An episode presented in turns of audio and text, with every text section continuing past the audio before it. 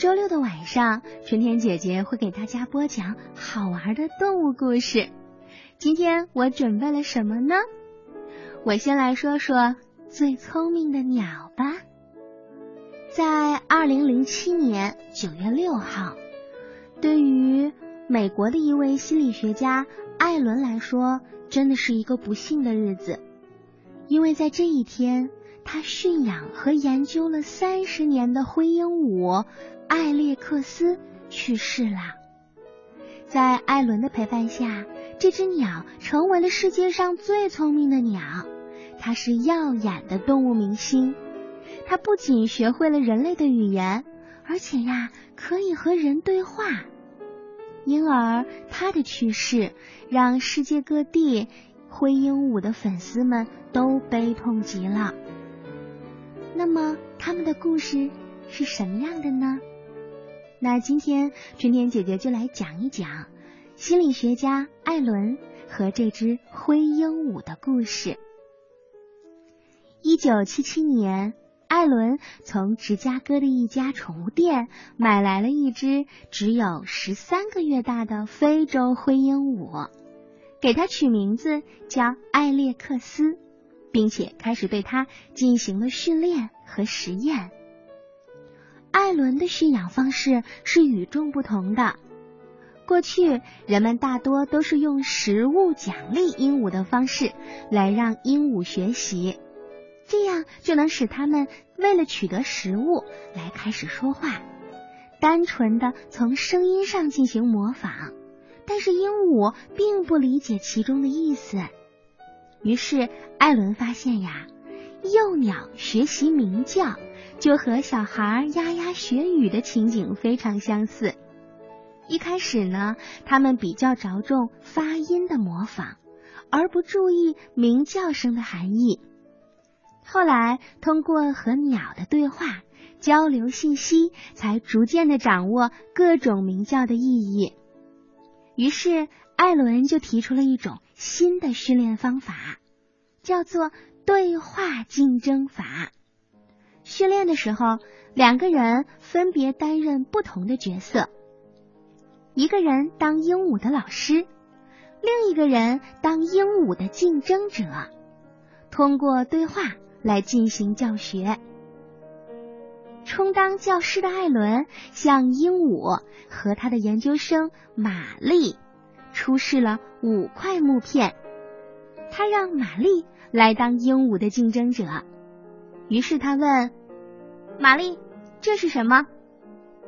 玛丽毫不犹豫的回答说：“五块木片。”于是艾伦说：“对，你说的很对，这是五块木片。”边说边把木片递给了玛丽。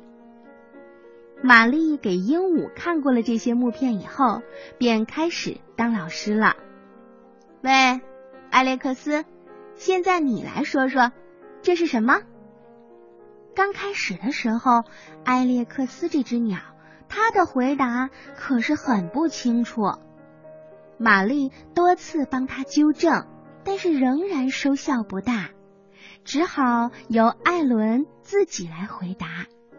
这时，艾伦就成为了竞争者，他故意的模仿鹦鹉的腔调，说的很不清楚。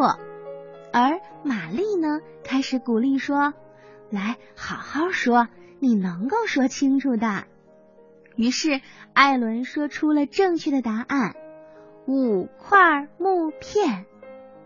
接着由艾伦向鹦鹉提问。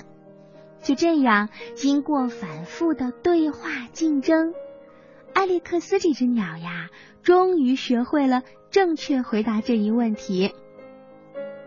艾伦奖励他食物吗？不，他避免用食物来奖励鹦鹉。当鹦鹉正确的说出一样东西的名字以后，就给他玩一件东西，来提高鹦鹉说话的积极性。除了一天有四个小时的正规学习之外，其余的时间，艾列克斯都生活在人类中间。这只鹦鹉可以尽情的玩。自由的和人们说话，还有聊天。这就为他提供了与很多人交流谈话的机会。经过艾伦的训练，灰鹦鹉艾列克斯已经拥有了一百五十个单词的词汇量。他能正确的识别和说出五十种事物的名称，其中有钥匙、木夹子、纸、木片、皮革、石头、椅子、小刀，也有玉米。香蕉、栗子、葡萄、胡萝卜、糖，还有雨这样的词。不仅如此，鹦鹉还能够认识并且说出七种不同的颜色，其中有红色、绿色、蓝色、灰色和黄色，以及五种不同的形状。哇，到后来呀。这只鸟竟然有自学的能力了。有一次，它瞧着镜子里的自己，自言自语说：“这是什么？什么颜色？”旁边有人听到了，就说：“嘿，这是灰色。你是一只灰色的鹦鹉。”人们把这句话重复了六遍，没想到艾列克斯听了六遍就学会了。灰色这个词，以后见到了灰色的东西，他都能够正确的用灰色来描述了。有趣的是，艾列克斯还能把学会的词组合起来，用来描述新奇的东西。比如，他第一次看到蓝色封面的笔记本，他会称作叫蓝色皮革。有了这只鸟之后，艾伦的生活真是无比快乐。他太喜欢这只鸟啦！每天他都会和它说晚安，会说“你真好”，而这只鸟呢，会说“我爱你”。艾伦也会激动的说：“哦，我也爱你。”明天你还来吗？当然，我明天会来的。人和鸟的对话充满了感情，但是在二零零七年，也就是艾伦养了三十年之后，这只鸟呀不幸去世了。它的年纪实在是太大了，但是艾列克斯却被称为和人类在一块生活的最聪明的鸟。小朋友。你身边有小鸟吗？